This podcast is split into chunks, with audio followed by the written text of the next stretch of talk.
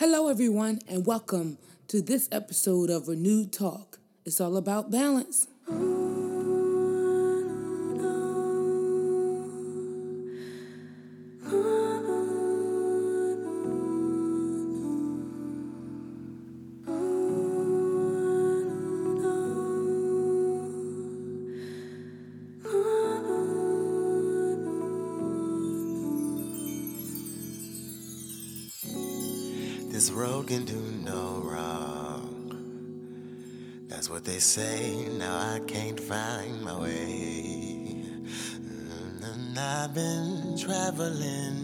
Road for so long.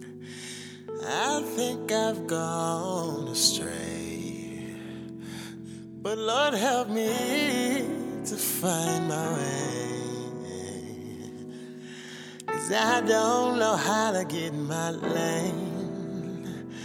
I don't know where I'm supposed to be. I just know how to drive. On this road that I'm on, I just don't know where I'm going.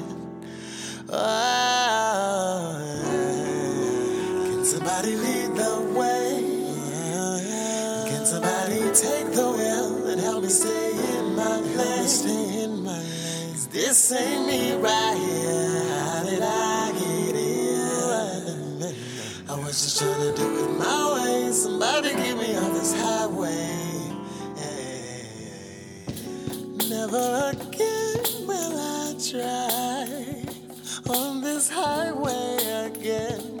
I don't know where I am. And I can't even read the signs. Cause it's in another language. And I don't know how to speak it. I just wanna find the quickest exit. Before I find myself having a fit. Like a baby, baby, baby, baby, baby, I take this no more. I wanna jump out the door. But I don't even know where I would walk to. Can somebody come through? Can somebody lead the way and lead the way? Can somebody take the wheel and help me stay in my help me stay in my lane? This ain't me right here.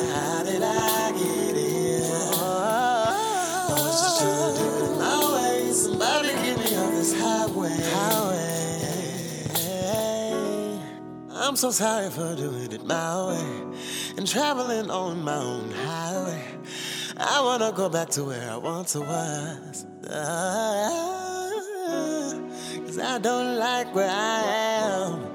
Can somebody, can, can, can, some- can, can, can somebody, can somebody help me get out?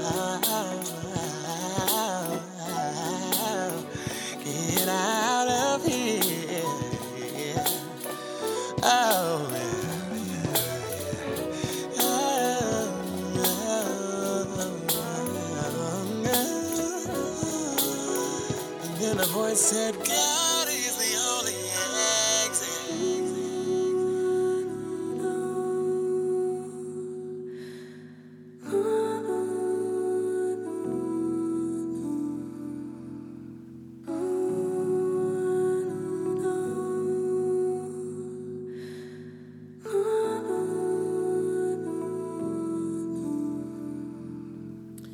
Hello, everyone. Welcome back to Renewed Talk. That was just Cam Fletch featuring Markel with Lead the Way. I'm glad that you're able to check us out today. Um, as you all know, it's 2018, and this is our first episode of Renewed Talk in this year. Tonight and today, we're talking about balance, being uptight and loose. Our theme scripture comes from Proverbs 20 and 23. The Lord detests double standards. He is not pleased by dishonest scales. The concept of this conversation is talk about are we balanced? Do we need to be balanced? Is it a necessity? What is being balanced? Merriam Webster Dictionary explains it as balance is stability produced by even distribution of weight on each side of the vertical axis. So, do you evenly distribute the weight that is handed to you or given to you in life? So, we're going to discuss all kinds of things today. We're going to talk about God, of course, the Bible, of course, but then our everyday lives. How do we manage? How do we be real with who we are? Do we enjoy living day to day? And do we enjoy living the lives that are given to us? And is there a necessity for balance or is there not? All of those things you'll find out today with my great guests, Mr. Milton Cox, Mr. James Judah Rogers, and Mr. Virgil, Walter Virgil Jr., that is. All right, check us out here. We're going to be listening to Marquise Hicks and the MO Band, and we'll be right back with my guests here at Renewed Talk. It's Elaine Janelle on the mic. Stay with us. I was homeless and I had no place to go. I just started walking down the street and the spirit dropped this song in my head. I might be really going through this time, but I'm gonna make it. I might be really going through this time, but I'm gonna make it. I might be really going through this time, but I'm gonna make it. I might be really going through this time, but I'm gonna make it. Everybody say I might be Really going through this time, But I'm gonna make it. I'm gonna make it. I might be really going through this time, Might be really going through but no doubt in my mind I'm gonna make it. I'm gonna make it. Yeah, I might be really going through this time, Going but I'm gonna make it. I might be really going through this time. Come on, sing it in. I might be really going through this time,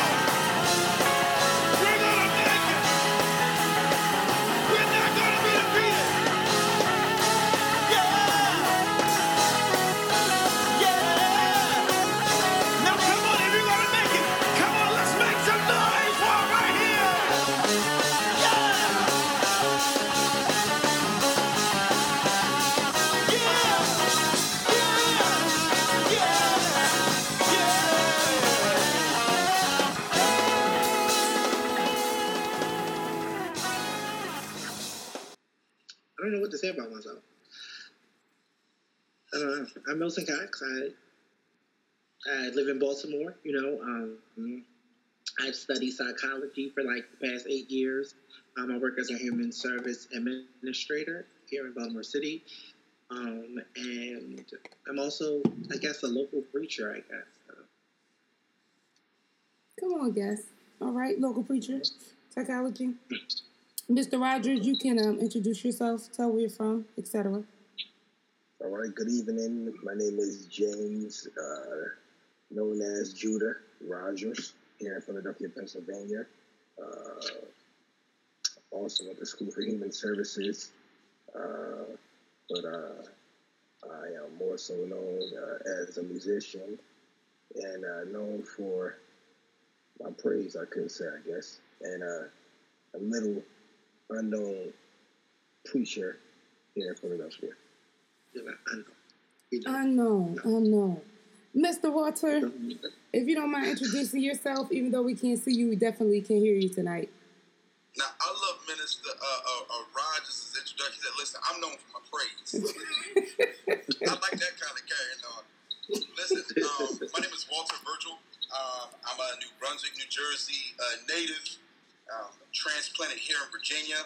Uh, on a football scholarship, uh, I got saved under the leadership of Bishop S.Y. Younger of the Ramp Church International. Um, I'm, I'm blessed. I serve here in the city of Lynchburg um, as director of progressive release for Interfaith Outreach Association. It's a pre and pro, uh, pre and post program uh, for individuals that are incarcerated, and uh, and I serve my local assembly as a Bible teacher. Sounds good to me, Bible teacher. So, for those who are just checking us out, our topic tonight is called balance, uh, uptight and loose. And I have three young men from three three different locations, all on the East Coast, to represent the fact that people who go to church could be uptight and we could be loose. And we could just simply be balanced. And we're going to discuss all areas tonight. Uh, first off, I want to ask you guys, and then of course I'll give the definition that you already have, and you, you can use it in your explanation. But the first question I want to ask is, what is balance to you all? When you think of the word balance, this in the simplicity of its of its word, what does balance mean to you all? um, before we get into the technology of it concerning our everyday lives? Well, am I going first? Continue on. Go ahead. All right. Uh, I would say when I think about balance, I think of the word holistic, uh, spiritually, emotionally, physically, uh, so forth and so on. And uh, there it is. Holistic, spiritually, physically. Anybody else?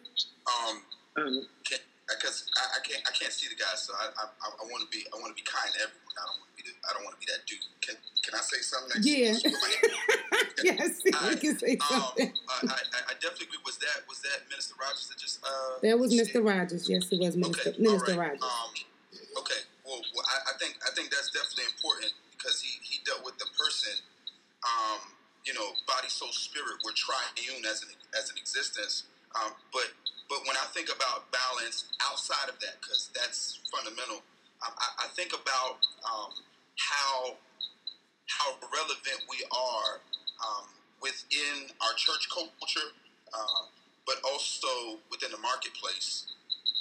You know, um, I, I think as, as we begin to kind of get further into this dialogue, um, we're, we're going to see that a lot of what we grab a hold to is really cultural and, and our cultural Mhm. interpretation of what we think we're supposed to be doing. Mhm. Um, so, so I think that a good balance uh, is is an individual that is as relevant within the house of God as they are outside of the house of God. Okay. Right, right. Sounding good? Mr. Cox, would you like to share your pass on this part? Um, yeah, definitely. Um, for me, I think that balance is how we handle every element of our lives. Mm. Um, basically, it is um, your heart, your mind, and how we are constantly being pulled in every single direction. You manage to remain calm, clear headed, grounded, and motivated to continue um, within the culture in which we live you know, and do it um, being fully integrated without um, losing or lacking anything. That's for balance for me. Okay. Okay. I like all of your responses, and the reason um, that I actually chose this topic is because I think it has become a phenomenon in our world that um, many people are uh, wanting to live a balanced life in church and outside of church. You'll hear people say they want to have a balanced life. So some people that's not in church might be more into like, you know, I want to work, I want to get a good amount of sleep, I want to eat right, I want to exercise, and they call that balance because they want all parts of themselves that um, they may some people may be into spiritual living some may not you know and you know it becomes a idea that i think a lot of people att- attain to become involved in. But i wonder how effective it really is and who we are as people. Um, so so forth. Okay here i'm going to touch my phone. So with all that being said, uh, just to share some of your own personal perspectives before we dive in, um, have you ever been called or have you ever felt like you were personally unbalanced? Now, before I say that, let me say this. Yeah, because I got a little bit of everything going on tonight. before, before you answer that, that's what I want to say let me let me sit this part in right here.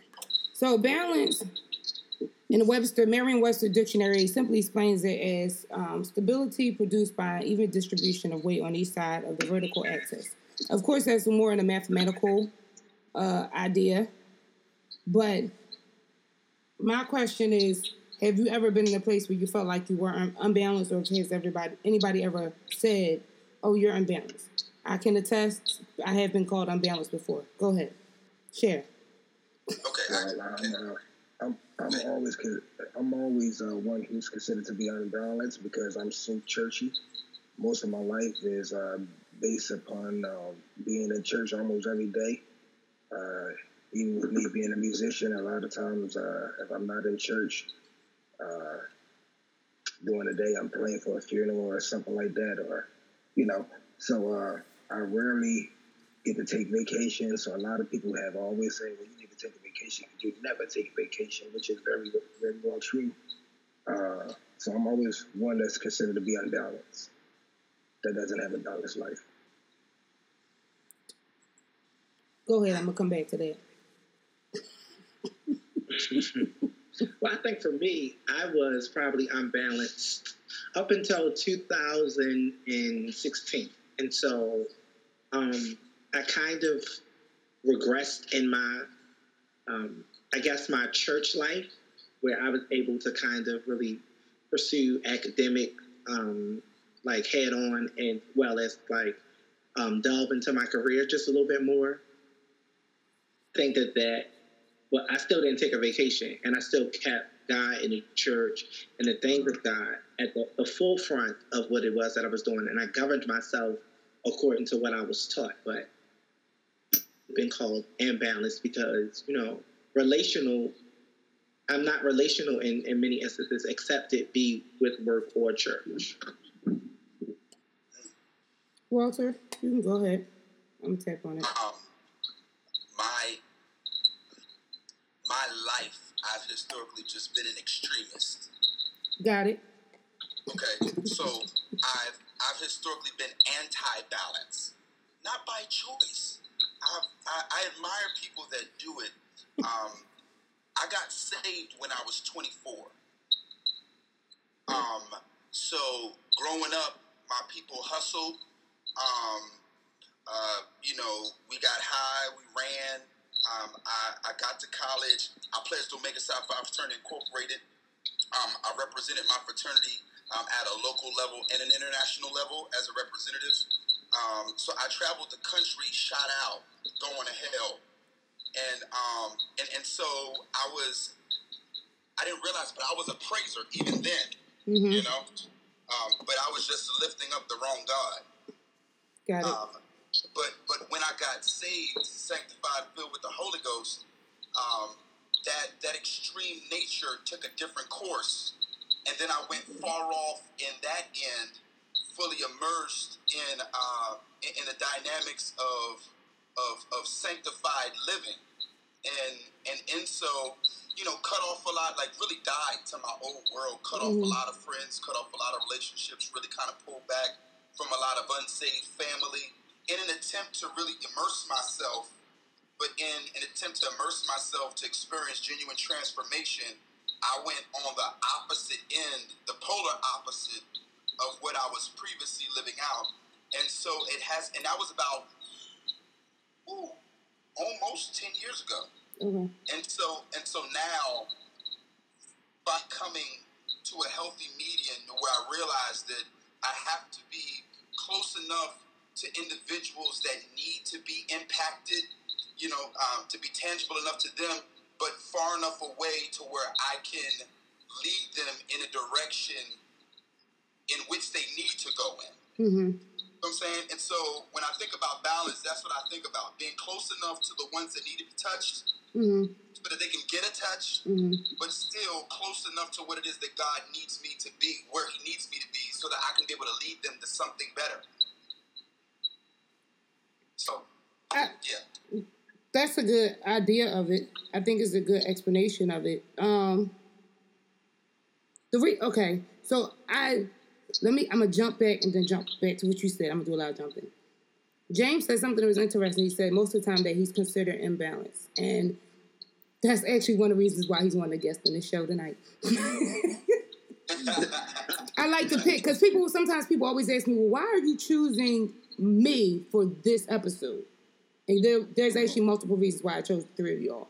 But one of the reasons why I know I like to pick with James because a lot of people in Philadelphia like to say that he is imbalanced. So my question for James, and I'm gonna come back to you, Walter and Milton, is do you feel like you're imbalanced? When people say that to you, how do you personally feel when people say that you're imbalanced? Or that you need to take a vacation? I am very comfortable with my life. Uh, I believe that when the time comes, I will take a vacation. But I love what I do. I love the gathering of the people. Love being around the people of God, and uh, I have no, I find no fault in it. You know what I'm saying? hmm This I am comfortable with my identity. This is who the Lord has made me. This is who I'm going to be, and uh, this is who I was born as. Um, I believe that everyone has their own life, and they have to live it accordingly. You know what I'm saying? So I wouldn't say that uh, someone has to go to church as much as I do. That you know, you know, to say that you know you're not living a good life. You know, I, you know, as I said, I love the people of God. I love going to church. I love serving God, and uh, hey, that's just about it. I, I, I, I, am. Uh, tr- I'm trying to do this vacation thing. I think I am. I think I'm gonna try it. Uh, Come on, think. later. Come on, I'm, I'm gonna I'm gonna try it sooner or later. Now, how soon I don't know. It might be later, more so later than soon. But I am going to try it. But I, I'm comfortable. I love prayer. I love the Word of God. I I I am praise. You know what I'm saying?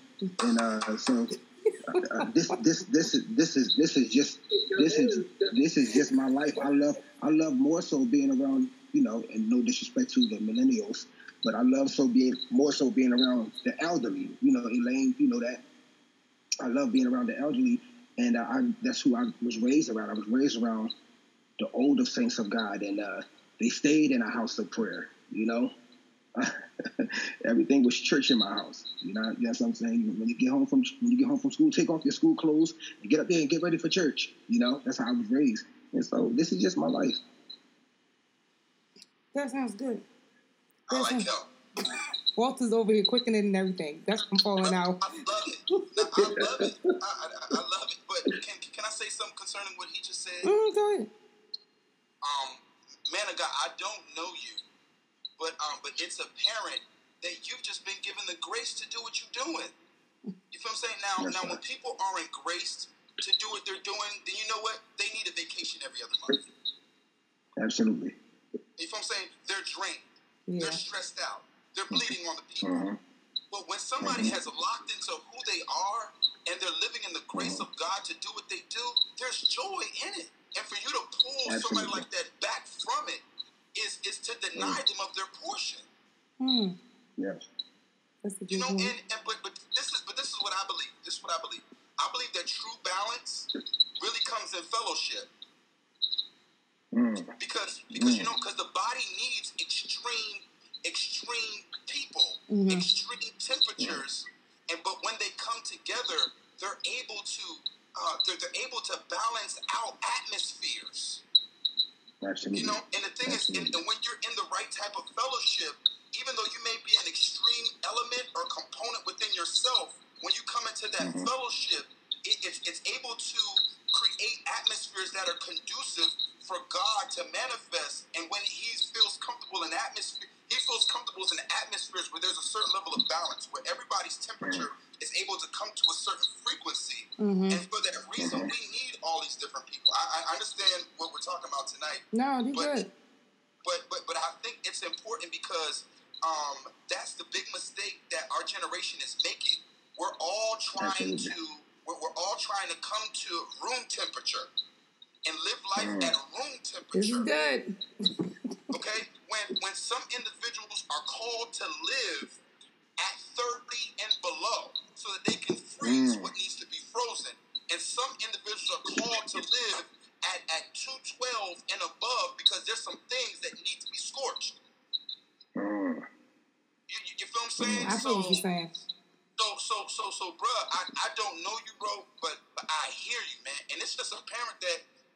God has graced them to do what he's doing. And God graces us, you know, and now, and now when we don't experience that level of contentment, Mm. um, and, and, and we're reaching, that's, that's because we haven't found our set temperature yet. Mm.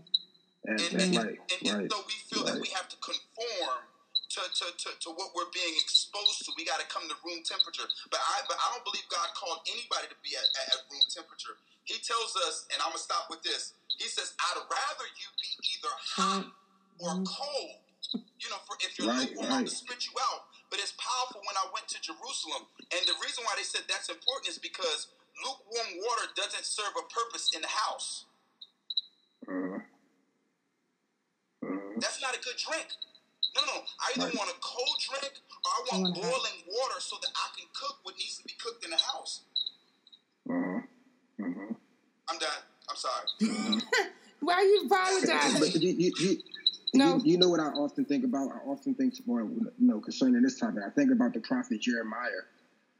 Uh, the prophet Jeremiah, uh, he was different from any other prophet. He's one who whom the Lord said he would never be able to get married, have children, and uh, so forth and so on. And, and when I when I, the, the reason I brought him up is because, you know, e- even with Milton and my other brother, and uh, e- even uh, you know you Elaine, the Lord has put a calling on our lives, but we all operate differently within our call. You know, as the scripture says, there there's there's one body with many members. We're all not going to operate the same. We're not. We're all not going to operate in the same body part, but we're all a part of the body. Now that is fully true, and I'm. It's funny that you actually said this because okay, here. So here's something I want to tap into, and we can float around because my mind went to got to move when we started talking about the various temperatures, and I started thinking about. And I'm gonna be honest. I'm gonna start. My mind went to multiple, multiple emotions. Number one, since we all go to church, we can all relate to this. When you go to a dead church service, and everybody is at the same temperature Yeah, come on. and you become frustrated if you're at a different temperature. And I know people make the whole joke, you know, ask somebody they sit they sit next to you and they not getting with you to move your seat. You know, people make that whole joke. But I'm, Absolutely. and let's be real, half of us not moving our seat. Um, but the fact of the matter, because if I'm going to be impactful and I feel like somebody's a little off or they're not quite getting it, That's it's right. meant for me to stay That's right, right. there for you to get it. It's meant for me to stay right there for Yeah. you to feel it. Um, and if I disturb your world some, eventually you'll move your seat. But because I'm not going to change who I am. I think like. Right. so. I think that in the in in living in that world and seeing it when you go to various ministries and you go to various places and you're looking like, what is the atmosphere here? What is the temperature when you go into that house? Then you have to you have to readjust how you're going to present your temperature. Now that's the key. You're not mm-hmm. changing, and this is the reason I'm saying this is because because I, I need to hit on two things. But the reason I'm saying this is because I'm gonna give you a simple example. I'm a, I, I work at a, a, a Baptist church that's, that's not as that's not a conservative Baptist church. It is a it is a growing Baptist church that has more denominational feels to it. Um, but there's still some things about it that is still Starch Baptist and the traditional roots of it. And so when I worship with them, I have to remember their atmosphere because now I'm a visitor in their atmosphere. And I also have to be cautious that I'm not naturally offensive all the time. Now, do I turn down my praise? No. Do my speakers and tongues decrease? No. they all stay there. But what I try to be is considerate of their house and what the temperature is of their house. Now, if I'm the preacher, that's a different story. Yeah, yeah. right.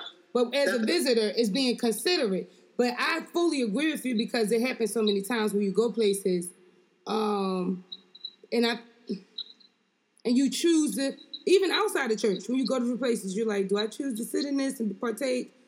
If I'm feeling comfortable, if I'm feeling uncomfortable, you know what I mean? Like you have to make these certain choices because you don't want to be the that one, or you can choose to be that one. yeah. Go ahead, you can go, Walter. Um, because and, and, and this is something um, this is something that, that's very unique. I, I think I think for the most part um, is is everybody in on this of, of some form of classical Pentecostalistic background. It's either Pentecostal, apostolic. Okay, So it's sim- it's but, similar. But but, Mhm. but, but but the thing is, but but but, but apostolia is Pentecostalism. Yeah, that's Absolutely, I'm absolutely. talking about as far as our expression. Yes. Yeah, yeah, yeah. Okay, We're, we're all charismatic. What happened? We're all charismatic, as they would say. Yeah. Amen. Amen. Um, so, so, so, uh, um, one of the main teachings that, that, that we really get a lot of is realizing that, that as as Pentecostals, um,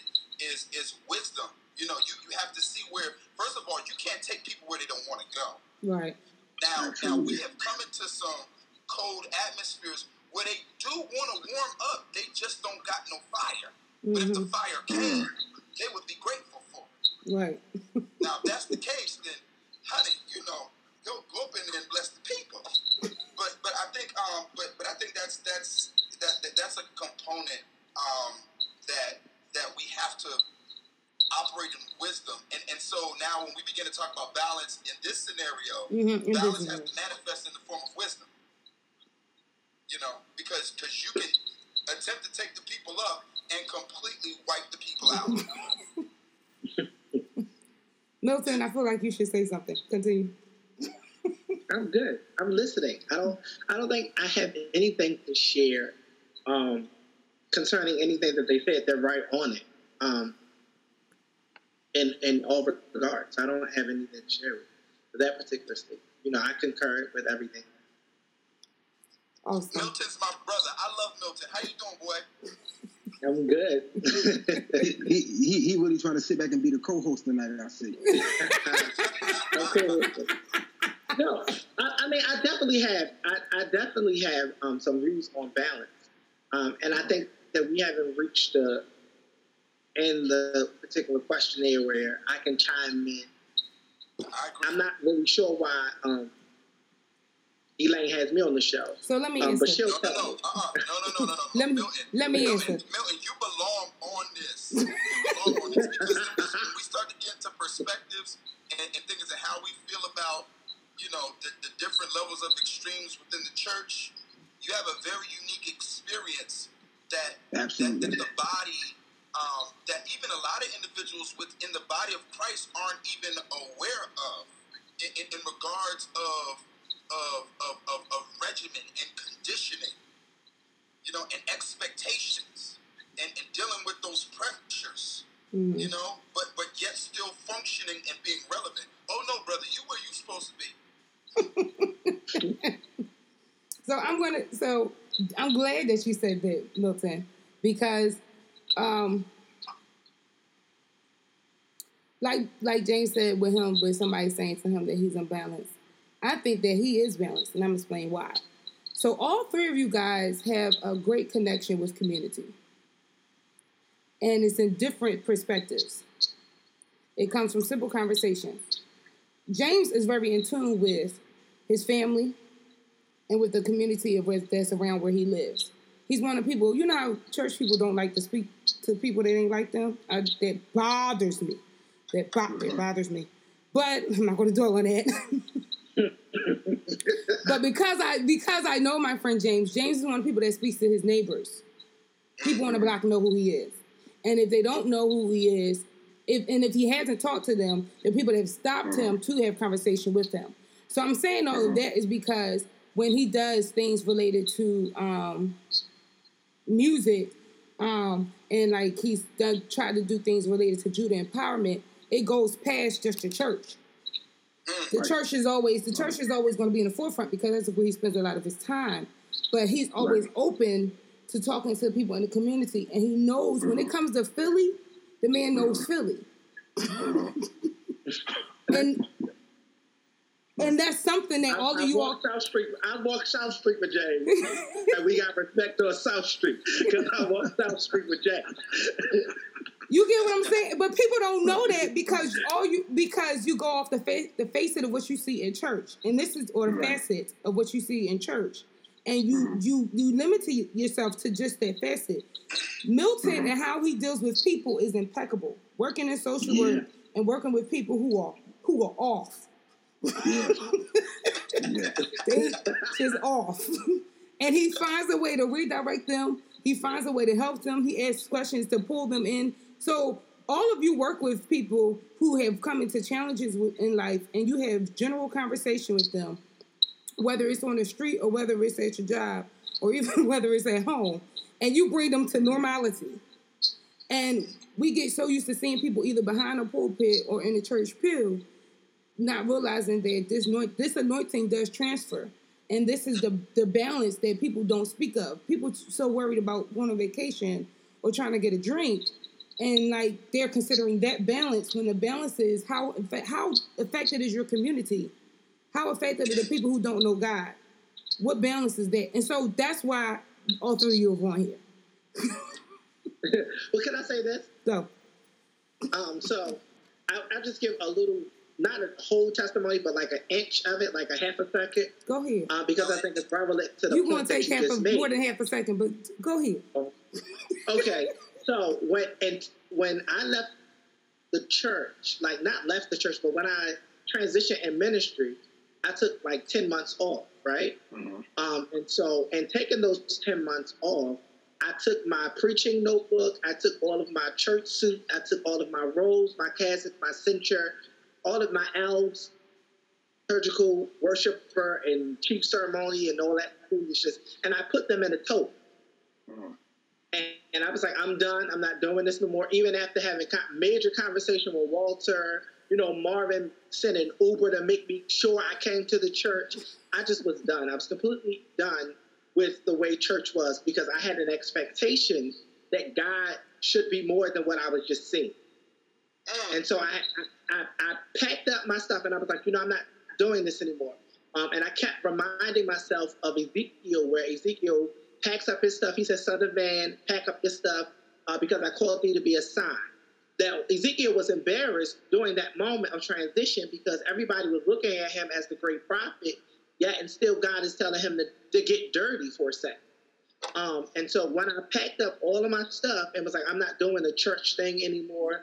Um, I'm gonna just be spiritual. I'm gonna be in tune with the universe. So instead of saying God, I was saying the universe. You know, trying to get into that whole culture um, of things. But you know, after a while, I say Jesus or God three times. I'm speaking in tongues, so it kind of didn't work for me. Um, That's right. the one thing that I, I did notice is that single moment and every single thing that I did in the church, it literally transcended and I did it at work.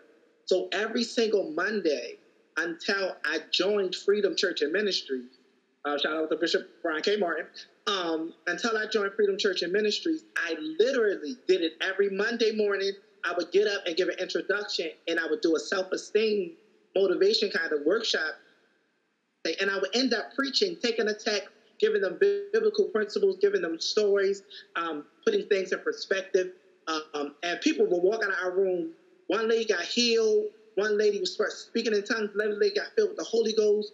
Um, it just became this thing where uh, people would just say, Mr. Cox, can you do? Mr. Cox, can you do? Mr. Cox, can you do? I had so many young ladies want me to be their mentor, uh, mentor their sons, mentor their daughters just by their interaction. And one of my coworkers and I were on the way to work, and she said, "Won't you just tell God yes?" Mind you, this lady got a cigarette hanging out her mouth, lipstick, and she got on pants, and her head is shaved, and she's telling me, "Won't you just say yes to God?" So it was like, even though I was trying to run away from the call, uh, I had become an extremist like Walter, but I was on a different end. I just was very spiritual, you know. Now I'm your whole brain cake, yo, kind of thing. Which don't work. And it didn't work. It was pulled back very quickly. I couldn't even, I couldn't even indulge in the folly right? until he, he redirected me back to where I was supposed to be. So I wanted to say that because I wanted to share. So maybe somebody's listening to share my. That's my two minutes. I'm going back being a co-host. It's crazy that you said that. I, I, don't, I don't, I don't want to. It's crazy that you said that because while you were speaking, I was. Oh, ho, ho, ho, ho! It's two people talking at one time. All right, James and Walter. James, James started right before you started, Walter. Okay, go ahead. Okay, I'm sorry. It's, it's, uh, it's crazy that you said that because while you were speaking, before you even said anything, when we first got on, when we first got on there, I actually came to my mind when I first seen you on the screen was the Jesus wilderness experience. And what confirmed that was when you said, the lady said to you, just say yes to God. Because even when Jesus was in his wilderness experience, he had to tell God, not my will, but thy will be done. And sometimes in the transition, there's a fight with the transition until we say yes. So that that, that, that just confirmed what I what I up when I seen you. Sorry, Lay, I apologize. Sorry to all those who's listening. So you you know you got three prophets on this line. I was just about to say, and he gonna say sorry. Stop. You know this can turn into Number one rule for service. the night: stop saying sorry. You're on this. You're on this show for a purpose, and the reason I have renewed talk is because so many people would be contacting me, wanting to talk about their life situations, want to talk about this, want to talk about that, and I said, you know what it is. Great people have good conversation, but the truth of the matter is everybody's not having these type of conversations. It's not across the board. It's not across the board. So we present these conversations and make people think on their own. Continue on. Um, go ahead, Walter. But Now, I'm, I'm, I'm, first of all, I'm enjoying myself. Um, but, but not Milton, man. I just, I just wanted to say, brother, uh, man, I'm proud of you, man. You know, um, Yeah. you know, and, Yeah. and, and even though a lot of what we talked about is, is still remains disclosed, but, um, but the reality is there's so many different people uh, that have been disappointed by some of the dynamics um, associated to their church experience. Hmm, and and unfortunately, it's difficult for us at times to to see the distinction between God and the people that make up the church. hmm And unfortunately, there's people in the church that that operate outside of the grace that God has given them. Thus, they've fallen into error. But unfortunately, we're hurt by those people, and thus we we have an issue with the institution, hmm and that's real because because when we're affected, that hurt sometimes is not allowing us to see a distinction between the institution and the person that hurt us right. and and um and, and so it's a very difficult thing to now place your trust back in the institution. And and so, brother, man, like I'm I'm I'm proud of you, man. I'm proud of you. Uh, but but unfortunately for us, um, but unto the glory of God, we have to suffer peculiar things and experience God heal us and resurrect us up out of them so that we can be able to have the testimonies that allow individuals to realize that no, no, no, no, no. There's nothing that you're suffering right now that the brethren hasn't already triumphed over in the earth. Right. You know, and Mhm. so um, and so we need that, man. I'm, I'm sorry that it happened to you, but I'm glad that now God was is able to get the glory out of it. Can, can I say something? Mhm.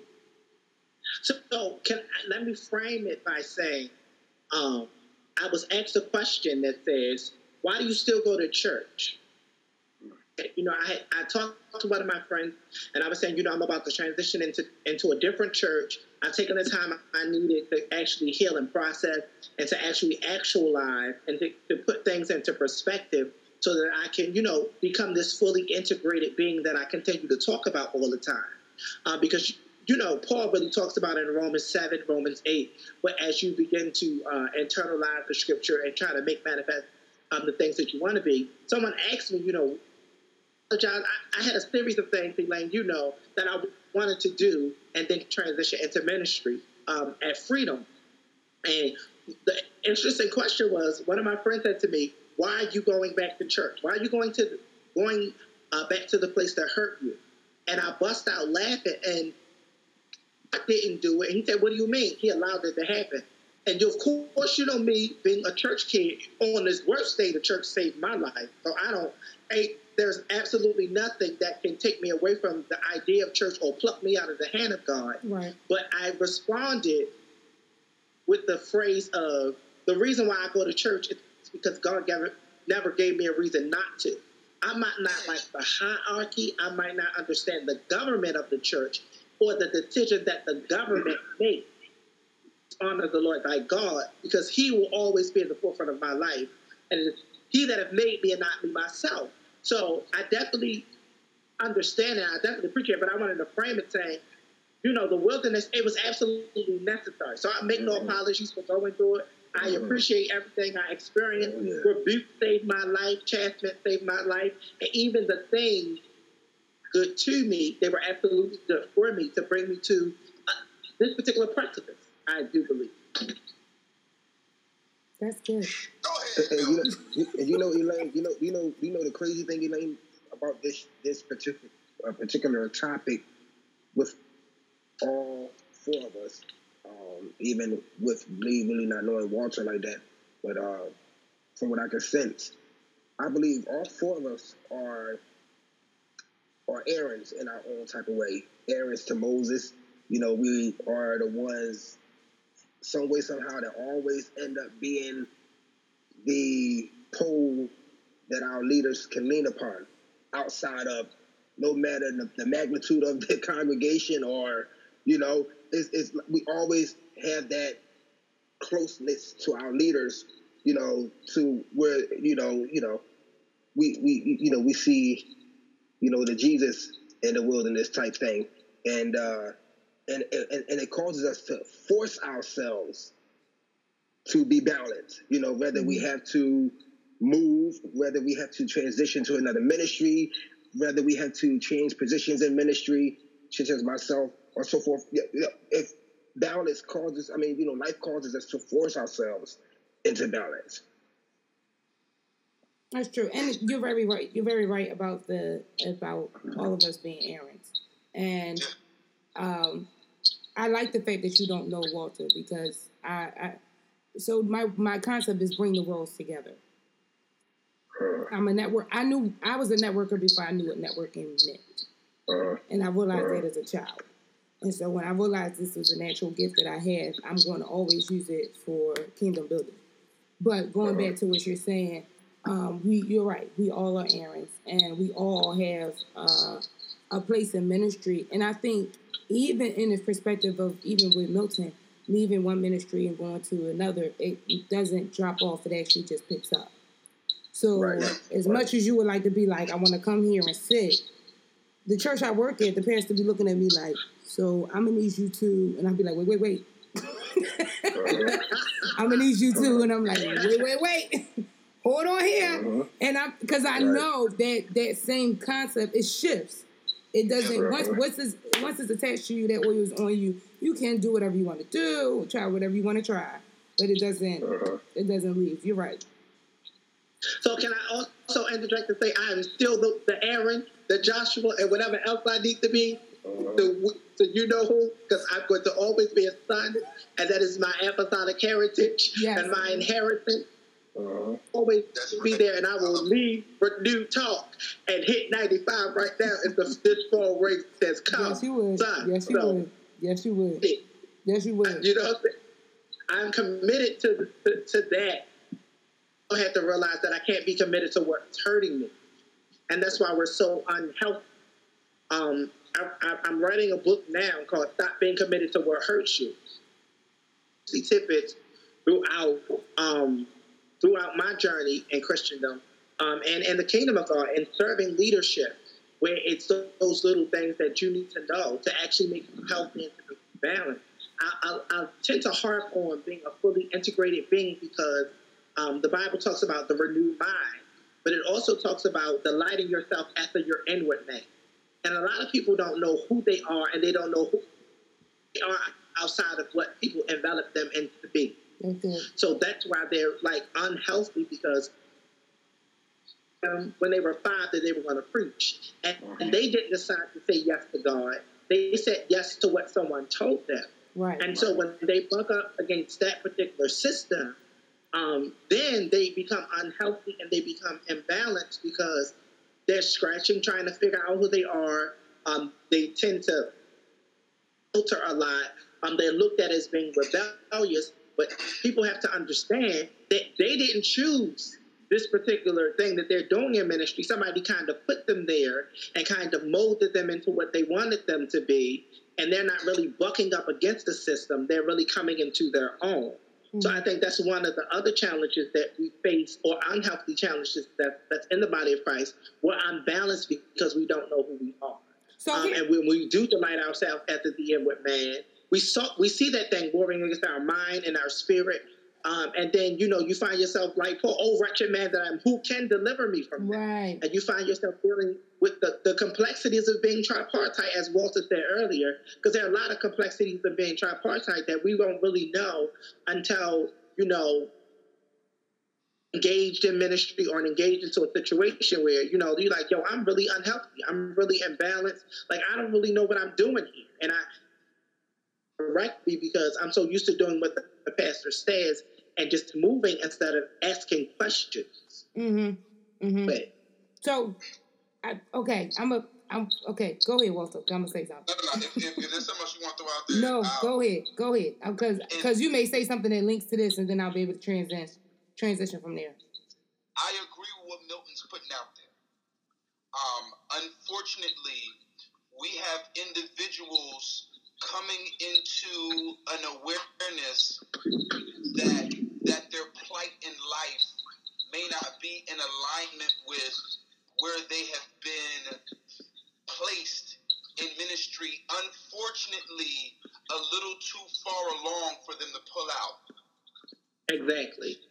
we we we we have we have we have people who are installed as pastors and find themselves locked into the work when they come into the revelation that hold up, time out.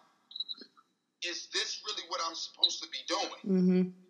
Mm. And and, and, and, and unfortunately, when we see individuals Jesus. who have been established in ministry um, uh, under these circumstances, and and the thing is, and and, and they feel like like like uh, and they're and what they're doing is they're actually suppressing um, an internal rebellion to be free to discover themselves to the point to where it gets to a point to where when it finally erupts, it becomes scandal.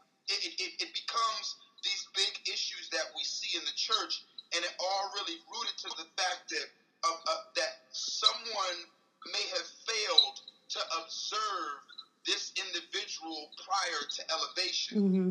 And so now what that brings me back to is um, um, where are the healthy fathers in the ministry that, that, that have a heart for the cultivation of their sons and not the cultivation of their own personal legacy.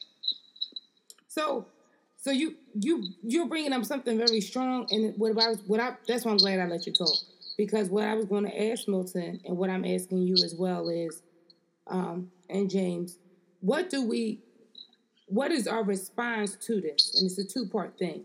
The first part of it is to their child who is now a man and who may have, I'll just say, may have problems with their flesh or problems with their tongue. Say they, they don't know they are they're loose in their tongue because here it goes with uptight and loose. So you look uptight when you get to the pulpit. You look the par. You preaching gospel. You giving you, you and and it's funny because with our backgrounds, we all come from backgrounds that are a little bit more strict. So you look apart when you get when you're up up there, and it gives that uptight. Oh, this church, this is their standard. This is where they stay at. And then we mm-hmm. find out down the line, or you reveal not too long after you step down, that you're really a little bit more loose, that you're a little bit more different than what you're portraying to be. What then? What then do you say to that? Because, and when I say say to that, I'm not saying comment on it. What would you say to a person as a friend to do? Like that, like that person who may be the pastor who realized right now I really shouldn't be pastoring. I've I've I've tried to do what such and such told me to do. I took on the mantle. I did what was supposed to be done. And now I find myself unfulfilled and frustrated and at times foolish because I'm not able to, with you know, and it's, it almost links back to what you said to James, how you said he feels like he is balanced because his passion is there, is is level. What you said at the beginning, he's level. He's he's level where he is. He's enjoying life. And when a person is mm-hmm. drained and they always have to take a vacation and it's necessary mm-hmm. because they can't they can't do ministry or life without their vacation, then the concerns to mm-hmm. be, who are you really? Like where you know what I mean? Like, where is your real joy at? And so not and I'm not saying to comment on it, but more so, what would you say to that person? Because a lot of people feel that way and they're ashamed and they feel like they can't talk to nobody because clearly all they're gonna get is opinions and um talked about. Go ahead, Walter. There's a lot to that, and I'm not going to touch it. Don't you don't have to, but I No, no, yeah. no, no, I'm not. I'm not. Um, Bishop Ralph Donnie Graves said something that changed my life back during my bishop's consecration service um, year, years ago.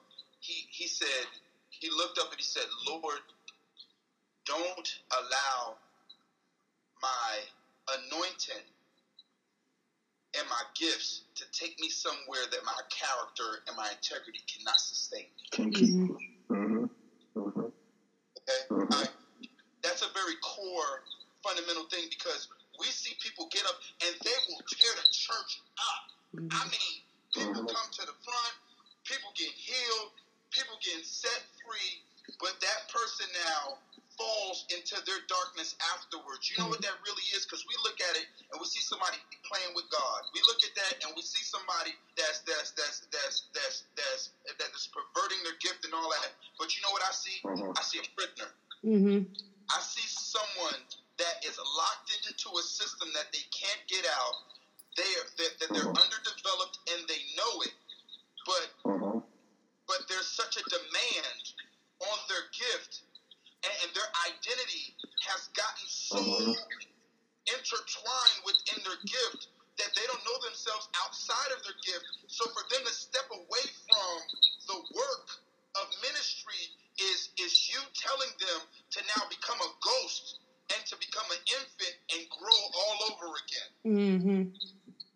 So that's very difficult in how we handle that, and it's going to be a, a person by person basis as to how we advise them. Got it. But it all boils down to this: if it's someone that desires to come and live in truth, and that's willing to come off of their platform just to be right with God, that's someone you you could work with.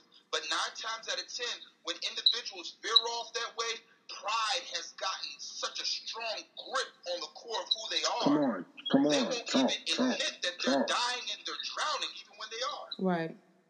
Mm, It's true. It's true. mm. And the reason the reason I said what what would we say to that because I feel like there this is why I have this podcast. So the conversation may ne- may never happen for that person. It may be pride that will hide them. But if they scroll Right. across the show and they say, you know what, let me really sit down and contemplate where I'm at in God and what I need need to do versus what what I what versus what I need to do for the people. Listen, sit down. no, no, no, no, no, no, no, no, no, no, no, because because you know because I had to do it. I mean, I, I was anointed. I was prophesying and preaching and people getting saved. But my man of God told me, no, you're anointed, but you're dangerous. Just sit down. Oh, And guess what? I sat down for about four years and had to develop a prayer life. Had to mm, be ha, ha- had to allow myself to sit up under and to learn. Mm-hmm. And I've traveled with my man of God for ten years, learning what ministry, what integral ministry on the road ought to look like. How how how there needs to be accountability when you're on the road. No, no, no. You need a double bed in your room because who's with you needs to be in the bed in, in, in the same room with you. You know, uh, uh no, no, no. There's certain things we're not entertaining. So what I would say to the person is, no, no, no. If if if you have any question on the inside of you, it may be embarrassing, but if you sit down and embrace that humility, God will meet you in a very divine way. He'll clean you and he'll purge you out and establish you greater than what your ministry ever was. And if you trust God with it, uh, he, he can really do some miraculous things Right. on the inside. But if your hands are dirty and if you're serving food to God's people, anyone that contracts salm, spiritual salmonella, you're responsible Right. for their fatality. Right. Now, if you're willing to deal with that, because the word tells us that there's special judgment for teachers and preachers. mhm. So if you're okay Absolutely. with that, brother, woe unto you, yo. That's that's some Mhm. scary. I, that's just I'm, that's some scary stuff to me. Yeah. No, I feel you. I So I'm feel you. sorry. I'm sorry. I'm I'm yeah. Once again, no sorries. Can I chime in? Chime. Please chime. I can chime. I can chime in now. Chime. okay. So I can I can I give a, I'm gonna give this. Praise the Lord Jesus. So while while, while I was um, in my little um, what do you call those sabbatical for ministry, Uh-huh. You were in several preaching several preaching engagements, several preaching engagements. I'm just playing. And- This is joking. As my former pastor, Dr. Joan B. Sanders, heard that I had um, preaching engagement, but I was not engaged in ministry. Mm-hmm. So my former pastor canceled my preaching engagement. Mm-hmm. And at first, I was hot. I will tell you, I was hot as horse feet. Very upset because I'm like, I cannot believe you embarrassed me like that. And I mean, these people took my face off the flyer immediately. So you know, I was, I was in my feelings. But the but the Lord said to me, I'm saving your life. Because the one thing you would have done was you would have got up and you would have talked into eternal damnation. Because I was taking you straight to hell for that. How dare you? Because all disobedience is unto witchcraft. Right. So clearly, if in fact I would have made a move outside of what was at the time, because she was still very much my pastor, then I would have done witchcraft at that very moment. As well as if you are like flowing in ministry, you're doing ministry, and you realize that there are some things about you. The one thing that Bishop Sanders has taught me is you got to have an allegiance, integrity, and you must have accountability in everything that you do. Mm-hmm. And, the, and a lot of reasons why these people that are on platforms that will never come to the table and they can say that they're not healthy is because they don't have anybody checking them, That's true. Anybody Yeah. saying to them what they are so that they, they can be actually what God has intended them to be um, in their in, in, in life. Um, I'm one of the bishops, so hold on. Go ahead, have your conversation.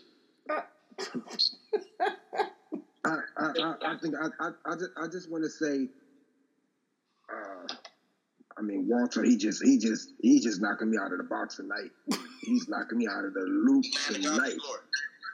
I mean, he's, he's, he's blessing me. But, uh, but when, when I, when I, when I was listening to him, you and uh, Milton speak, I guess I guess uh, what I'll be studying this morning in my five o'clock prayer about Jesus being in the wilderness because that's where I keep on going back to.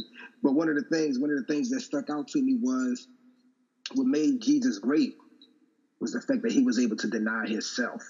Mm-hmm. Ah, Mm-hmm. Mm-hmm. That's good. That's on. good. messes us up. like him. I And what, don't me- know him, but and I what like him. messes us Yes, sir. Mhm. and and and and what a lot of our leaders of this generation, our up and coming leaders, failed to uh, realize is when you walk into ministry, it's no longer about you. Mm-hmm. That's why he said, "Jesus, not my will, but Thy will be done." You know, we have to deny ourselves when it comes to ministry, and I'm not saying that you know forsake your family, forsake your job, forsake so forth, but I'm saying then deny your flesh hunger, the Mhm. hunger of your flesh, the, the the the satisfaction of your flesh. Sometimes we have to deny these things for the cause of Christ, for the cause of ministry, and that's really uh, uh, I was I, when uh, Walter was speaking. All I heard was the lower you go, the higher you will land. Mm-hmm. Yeah, I love that. It and and and we are we are landing at a low place because we're we're trying to bounce. We're trying to be released at a high place. Mm-hmm. We're standing up instead of going low. You, know, you, you understand what I'm saying? Right. So that's that's what I wanted to say. I'm done. I'm done for tonight. I'm not talking no more. So can I ask a question? So my question then becomes, you know, and, and, this I've, I've watched this for years, being being an adjutant, being someone who served in, served in ministry, uh, and has had the opportunity to serve some of the greatest leaders and you know that have ever taken platform. I thank God that I got to carry some of these people Bibles, you know, I'm and been outside. Yes, sir. On them, you know, and even got offered full time ministry gigs in the middle of that. I thank God for that. But my, my question then is um, is it safe to preach through your experience? Um, these people will tell you, Amen, I know you're going through something, but go ahead and preach through. I am so convinced and convicted by the presence of God, the Spirit of God, not to do certain things when I'm living a certain kind of way or doing certain things that I get nervous when somebody says, Oh, go ahead, man, you can preach through it. Just tunnel through. You got the word. You can preach yourself delivered. But I know so many people getting other people to but deliver, but yet still not delivered themselves. And so that is very, uh, you're not balanced at all. You're, you're completely on one side of the scale, and that mother is tipping over and about to come falling off the table.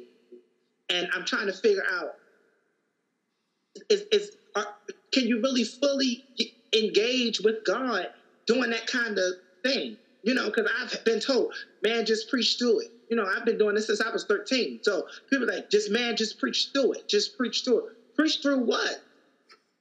To, you know what I'm saying? When I'm out of order Mm-hmm. and when I'm not balanced. Mm-hmm. Go ahead, Walter. Um, Go ahead, Walter. I, I, I think I think it's I think it's imperative what Milton's saying, um, but I do believe that we live this life spirit led.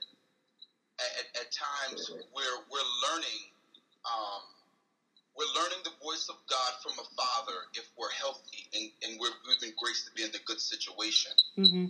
Um, and, and so when we find ourselves in in in turmoil, in sin, um, we're, we ought to be yielded to the voice of someone as a greater frequency to the ear of God. Okay. And, and those instructions ought to be. Hello, can you hear me? Yeah, go ahead. Shut up, sit down. And, and, and those instructions to minister through our hardships have to come from um, one above us with a Mhm. greater level of discernment Right. and a frequency to the ear of God. Because there's certain things that you know what it may not be permissible for you to for you to minister through, but there might be some things that might be expedient for you to minister through, depending upon your posture before God. Because we see Mm. David, right? He Mhm. falls into sin with uh, uh with, with, with with the young lady he looked over with uh, Bathsheba. Azariah's Mhm. wife. Mm-hmm. And, Mhm. But and, and so the thing is, they they they they conceived, lost the child. He grieved for a certain amount of time, Right. and and, and, and, and covered himself with sackcloth and fell into a great place of repentance. Mhm. But then the day came when, when when when it was pronounced that the child died, Right. that the prophet came and says, "No, get up, put your clothes back on, and it's time for you to go back to being the king." But but but but you have to realize God used Nathan. There was a prophet in David's life that was able to even oversee the process that he was undergoing, and so and God and God saw that David was godly sorry. So no no no no no yeah David, but the thing is, but but to the public, to the people that knew about it, they knew the mess that David did, but they didn't see David turn back to God. Mm-hmm. Mm. But but but God did, and God spoke unto Nathan and instructed Nathan to go to David and says, Hey David, listen, I know you feel crazy about yourself, but you gotta get up and you gotta wash that, you gotta wash those ashes off and take that sackcloth off. You gotta wash up and you gotta get back into your in- into your kingly garments because the people need to experience the presence of their king. Right. And you're still him Mm. and God is still with you, and you're still anointed because God knows that that that, that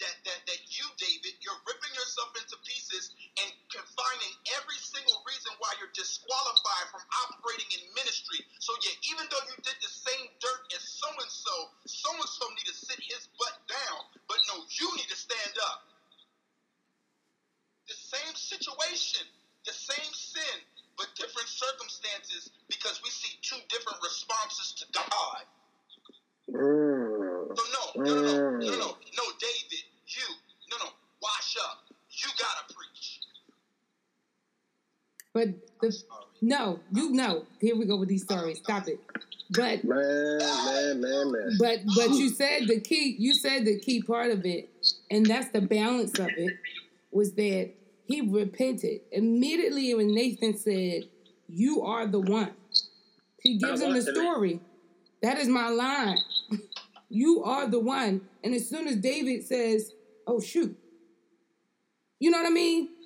He he didn't do, and this is this is the cockiness of how we can be. He didn't do one of those moments of, "Oh, I know I'm the one, but honey, there's plenty others." you know, like I'm the king. I'm the king. because that's what they do. It's plenty others, baby. I know I've been doing it, but honey, we've been doing this. You know, it's it's not about them. It's about you. And that and David took on that part. He took on you're the one, and he and he didn't throw off to what the other person was doing. He said, "All right, I'm the one. All right, let me let me let me seek God and let me pull myself inward." And he did spend that season of repentance. And thank God for the prophet that was able to bring him out. And it's, it's funny because I've, I've been in this place studying kings and prophets, and I find it very interesting. Yeah, I find it very interesting because kings kings can get a little leery, they can get a little loose, but it's like the prophet can never because the prophet can never move from their position. Mhm. They may they may not want to do it, Jeremiah. They may be like, you can find somebody else. Uh, but but like Samuel, but they they never moved from their position. Obedience was still there. Go but, ahead. But, but that's but that's the most important thing, um, and that's the question that everybody has to ask themselves, especially if you're someone that's operating in ministry in any facet. The question is, who's your prophet? Come on. First, Come the on. next question is the next question Come is, on. do you honor do you honor your prophet? Prophet. Hmm. Come on. Do you honor your Come prophet? on. Do, do you honor your prophet by reverencing what comes out of their mouth as the word of God? Because because because Second Chronicles says this. It says it says it says believe the word of God and your life will be established. But if you believe his prophets, so shall ye prosper. And that's the problem with this generation. We we have an issue with submitting to the voice of God through a person God Ah. puts in our life. Yeah. Oh, he messing You- me up. He messing me up. He messing me up. He messing me up. He messing me up. Come on, James. Say you ain't saying nothing else. He messing me up. He messing me up. Who's your I'm telling you, I'm gonna tell you, I'm, you I'm know gonna tell you who they why I say he messing me up. That's the problem. I'm gonna tell you why. I'm gonna tell you why I say he messing me up because I just spoke with my pastor, and uh, sometimes when people see you in a spotlight position, it actually encourages prophecy for them to prophesy to you to take to try to take you to another level of uh, position and uh, when when it comes to, the kingdom. But I told my pastor, I said uh, one of the greatest story, the greatest stories. I think uh, me, Manny Lane has spoke about this. One of my favorite stories is when the Lord called Samuel. Mm-hmm. He never responded back. He never responded to God. He responded to Eli. Right. sorry. I'm sorry. What's over here? I like him. I like him. every time God called Samuel. Go ahead, keep going. Come every on. time. Come on. Samuel's hearing the voice, God but he's knowing Samuel. Eli. Work that.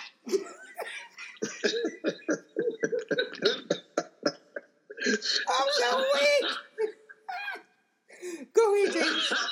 Next time I'm in Jersey or Philly, man, I'm gonna find you. I'm gonna take you out to lunch. but, but, yeah, every time, and I told my pastor, every time God called Samuel, he went running to Eli. He didn't respond to to God until Eli released him to. And it goes back to what Walter was saying and what you were saying, Elaine. Even with even with what Milton uh, said concerning his leader, it, it is oh, as the scripture says, obedience is better than sacrifice. And sometimes we can get so caught up in our sacrifice that we forget the importance of obedience. Mm-hmm. Mm-hmm. Can I can I say something? That's good. Go go ahead. Um, I love the point you just made. Um, I want to take it a step further and say obedience is not only better than sacrifice; it really is the sacrifice. Um, wanna, God really doesn't want it. He wants to see if we're willing. Yeah. yeah. Willing yeah. and obedient. You, you, shall eat the fat of the land. Yeah. And so a lot of times, um, the requirement is the, the requirement is simply being willing um, to be a, one of my favorite stories, and one of the things that I, I preach all the time. Elaine will tell you this, and both of you are my Facebook friends. All Everybody's my Facebook friend. So you'll see, I always constantly repeat a little slogan: "My yes secure my future. My yes mm-hmm. secure my future." I continue to say that, and I said that, you know, because that's one of my favorite stories. Um, but the one thing about that story that always gets well, two things. The first thing is uh, when they're going up to sacrifice, mm-hmm. Abraham's Isaac says to Abraham, "I see the wood, I see the fire. What you giving up?" Right. And Abraham does not negotiate with the promise. He simply says, "The Lord will provide." Um, we are so busy negotiating with what we're what we're supposed to give up that we really can't ever sacrifice. About that story is is that there was an order to how he laid it, which saved give up. Because mm-hmm. if he would have laid the wood, the wood any kind of way, the Bible says he put the wood in order, then he took the boy, put the boy on the altar, and then he stuck out his knife.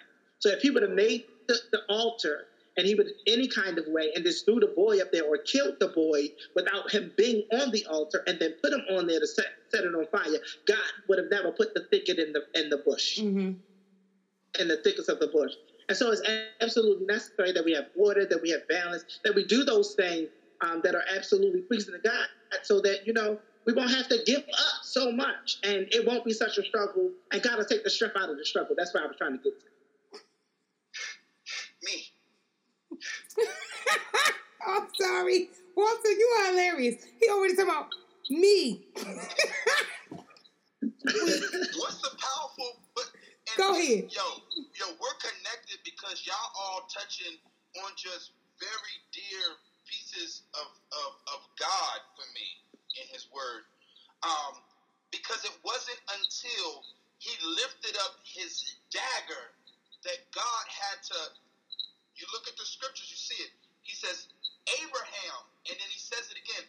So it, it lets me know that Abraham was so locked into what he was doing that God had to scream his name two times to get his attention. Mm-hmm. Mm-hmm. But but it was at that moment where he says, "Hold up, I love this. Now I know that you you love me. Mhm. There was some speculation to the dynamics of our relationship Mm, because I Yeah. saw I saw how thirsty you yeah. were Mm-hmm. for a child.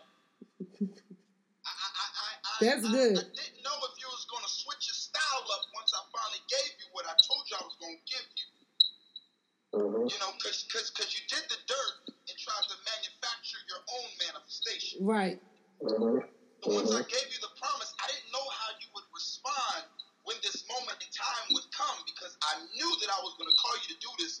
before the foundations of the earth because I know how much this boy means to you. But but now I know. But then we have but then we have Hebrews 11 that brings us into Abraham's faith. Mm-hmm. That's right, that's right. because he knew that the same Uh-huh. God What does was it say, sir? It was same counted that to still him. promised it. And that, and that same God that still promised it was able to resurrect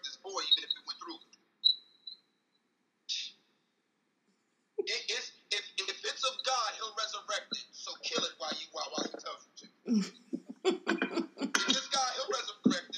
Right. And, and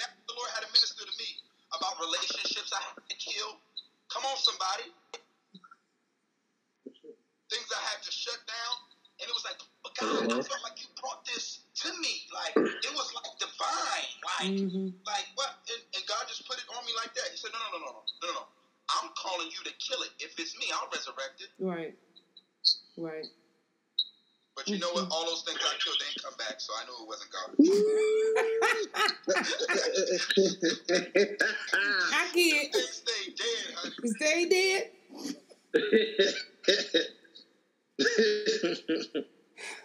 This this is this this is messing me up. This is messing me up. This is good. me up. And and I'll be I'm- I'm- honest, I'm- y'all. I'm- I'm- and I'm trying to shut up.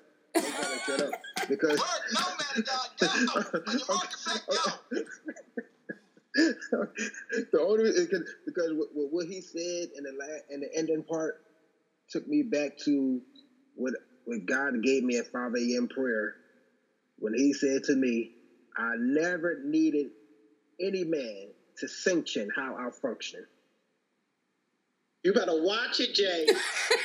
Yeah. Hold, hold, time out. Time out. Time out. Time out. Walter- again. Walter needs to hear it again. Say it a little louder, because James, you've been the low voice of the night. I said, with the end of the part that he said took me back to what God gave me in my 5 a.m. prayer the other day when he said to me, I never needed any man to sanction how I function. Man, work that. Come on, talk to me. Talk to me, man. You just can't leave me with that and. You, you can't leave me with that. Oh, Huh? I, I, I, th- I, th- I think that might be the end of me because my, my phone is on 1% now. Ah. Come on, man. Now you know you should put your thing You better. charger. I about to say you better turn your car back on and put that charger back in. You better turn that Come on, It man. You is. can't leave The charger is in. That. The charger is in. That means the car is off. That's why it's not charging. Every car that Turn be the car charged, turn, turn the car Uh-uh. on. We won't be much There longer. I ain't gonna burn all your gas. I send. I'll cash app you some money. That's it. Cash app. Uh, Cash app is a blessing, ain't it? Come It leaves on. Hold you don't got no cash, cash app me. Anyway, keep, keep, go. No, but I no. This has been good, and what I love about it, a lot of people when they do, um, and I'm here to be honest. A lot of times when I have a whole bunch of preachers on, they be like, "Oh, this is good. Have me back again." I get church. Yeah, yeah, yeah, yeah. I mean, I want to break bread. Yeah. Like, like, I, like, I, I just want to go out and eat with y'all next time I come up top, and we just get messed up. Like, I just want to get messed up and make people, whole, a whole lot of people in the restaurant feel uncomfortable when I start breaking out tongues. yeah come on. Come on. And there goes back to the balance. I don't listen. I don't listen. I'm even, I'm gonna be honest with you. there goes back to balance. Cause the extremists. You did say you were extremists. That was one of the first. I That's got what I opened up. got. Listen, honey, listen. I got what I got, and the world needs it, honey. Then and but here's and here's what I'm talking about when you said that you're an extremist. What I liked about it though is that, and this comes back to the difference of my up, upbringing and your upbringing. When you said that you didn't get saved until you were a full grown adult, Yeah. and so your your background or your livelihood of how you lived as a teenager into adulthood transitions a little better.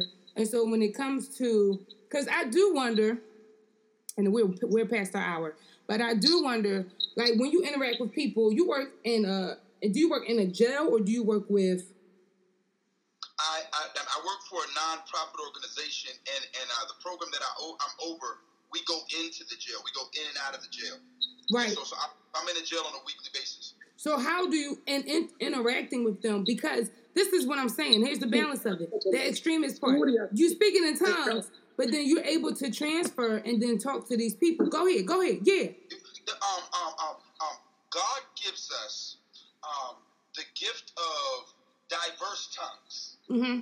to, to, to speak the tongues of both men and angels. Right. So the Holy Ghost manifests Give me his the form of information. Give me his information. Hey, no, no, no, Love I'm talking about the real. I'm, no, no, I'm talking about the real Holy Ghost. Right. Holy Go Ghost, ahead. hmm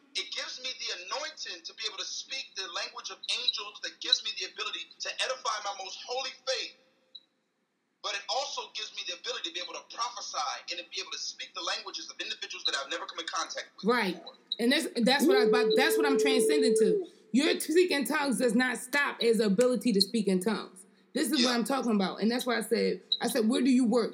Because the fact that you go into that arena multiple times a week, you're able. You get what I'm saying? The light does not live, and that's that's the balance of it. The light does not live in one area. You're able to take the same light and transcend it to different areas, different categories, different people. Like I'm. That's th- the gospel. That's Right. Sis, sis, if, if you just look at at at, um, at the at the cross of Jerusalem, mhm. it's it's one main cross, and there's four crosses, one in each corner. The symbolism behind that is to remind the individuals in Jerusalem what their responsibility was to take this gospel to the four corners of this world, Right. to the four corners Corners. hmm of this world. So, so if we want to talk about we're Pentecostal, we want to talk about we apostolic. We got to be the most evangelistically relevant and prophetic Right. people on this planet. If you're not prophetically evangelistic, I question how Pentecostal you are. I'm, I'm just No, it's Listen, right. they, It's they right. broke out. They broke out loose three thousand on the first day, and a couple, and about a week or so later, another thousand. Yeah. Come on, man. Mm-hmm. And, and the thing is, when we looking at the same people in the church, we just have to do better. But you know what our issue is? You know what our issue is? I'm sorry, I didn't mean to go in this. I'm sorry, guys. No, you go. I I, I, But- I did but- but- transition part there. But but but but but you know what our issue? What our issue is, and how we have to grow in this year and moving forward. We have to start making disciples. We have to fall back into that dynamic mm-hmm. because the thing is, the the the, the conservative Baptist, the CCM church, what they're embracing and how they're growing is because they're following Pentecostal principles when it comes to making disciples. They're breaking bread daily. That's that. I'll be honest with you. That component, that's really the apostles' doctrine. I know we work the Jesus name and the ba- I love it. You know what I'm saying? I'm staunch apostolic, but it goes further than that. No, no, they continued on fellowshipping and breaking bread daily. Mm-hmm. So they created a constant atmosphere for people to come in, get sustenance, feel welcomed, to, to be able to receive a spiritual impartation. And so, Are we creating those atmospheres? Are we are we the hubs? right, and Are so hub? hubs. And it's funny because so I haven't looked back at my phone as y'all can tell. This usually happens after an hour or whatever. But but one of my questions was as the church looking at the world and looking at the church as a whole, has the church become imbalanced? And it and it varies just like because you mentioned different um I don't want to say sects because that's really what they are in the church or different organization, different sects. When you mentioned that it dealt with the fact that different people are taking on different concepts of how they're doing evangelism. And if your church is not, I went on a tangent some time ago, probably about three or four years ago. A couple people was like, "What happened? Who made you mad?" Nobody made me mad. I got to thinking, and I was frustrated about the fact that um, I said, you know, when your church is not doing anything for the community, or when your church isn't doing anything to navigate with people who do not come into your doors at all, or you're not creating an atmosphere or doing anything to bring people into your doors, you are creating uh, either a cult or you're creating within your church just um, a social area. You're not doing if, you're no, not doing any form of evangelism and no community driven things, then no wonder y'all so frustrated with each other. Cause y'all, this is a social society. This is not a church. And and a lot of times we get comfortable. We get really complacent. That's where the and that's where the real imbalance is in the kingdom when we can't step out of our comfort zone. And so that's why going back to what I said, I asked all three of you to be a part because you don't mind stepping out of the comfort of your zones to speak to somebody else or to deal with somebody else um, who's not in the same mindset as you are to draw them to to pull them in.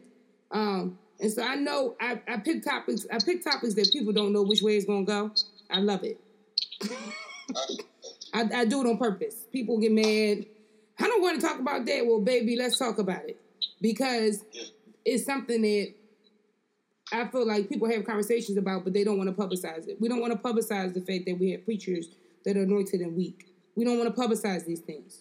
We want the church to keep looking perfect. We want to keep putting on this personification, and we want to dress in these great clothes, but you're dying. And so we've tapped on all of that tonight, and these are things that people in the church and outside the church need to hear because the people outside the church need to realize that we know our imperfections and that there are people who are willing to deal with them, and they're the same people that's willing to minister to you. Mm. So, um, unless anybody else has anything to say tonight. you wrapped that up beautifully. um, I am going to close, uh, but I just want to tell everyone thank you. Uh, I want to tell James thank you. I want to tell Milton thank you. And I want to tell Mr. Walter thank you for being a part of a new talk. I'm so mad nobody can see him because he is doing all these antics because he's so animated. But I love God. I love him. And so every show that I have, I close out with prayer. I think James' phone has now died. But I wanted to close out with prayer, but I don't close out with I don't do the prayer because I you know, I am the one who constructed this, thank God, because of Jesus. Milton, you've been the one that's been asked to close out in prayer. Because when I tell you that Walter is over here doing all this, I'm out, Milton, Milton, Milton. no, no. But I'm trying to tell that. Milton, Milton. uh uh-uh, uh, uh-uh. Now, you, you know what? I feel like, okay, you right. Because the Lord told me you was about to ask to pray. Oh, okay. I don't. I'm glad he speaks. I'm glad, and I'm glad we listen. Yeah, no, no, no. But, um, Lord, we thank and we bless you for both the space and the opportunity to come into your presence. God, we thank you for this hour, this time for us to share, to come together and to fellowship and to give words of encouragement, to give wisdom, to give understanding that will blurry clear. And so, God, we're asking that you would endow each person that has participated tonight with a new level of wisdom, a new level of insight, a new level of prophetic um, oversight and overview and energy so that we can go into this world and make disciples of men. God, we're asking you to endow us with strength and with power. And God, we're asking that you would look on us tonight, oh God, and to make the crooked places straight in our lives, to help us to practice integrity, to help us to be kingdom minded, to have kingdom language, to be a part of this kingdom culture in which you created. We understand that there can be no kingdom until the church has perfected herself. And to the point where you can invade and come back and sweep through the city and receive us to your own. Lord, we're asking that all the things that are in us that you would take out. And in every place that we are weak, that you would put the power of prayer. We're asking you to endow us with a new level of prayer, to take us eons in prayer, to drop us down into the sea of prayer, so that we may become the image and the likeness of God, so that when men read us, that they can say, surely it was the Lord who have done it. It was the Lord who was on our side. And God, we bless and we thank you. Cover us with your blood yes, as Lord. we go to our separate destinations on tomorrow. God, give The wisdom and the insight as he articulates what thus said of the Lord in the jail system. We're asking that you would give Elaine the wisdom and the creativity to bring newness to the in which she works. And we're asking, oh God, that you would look on the way as he sets himself up for those things that you have given to his hand. In Jesus' name we pray, amen.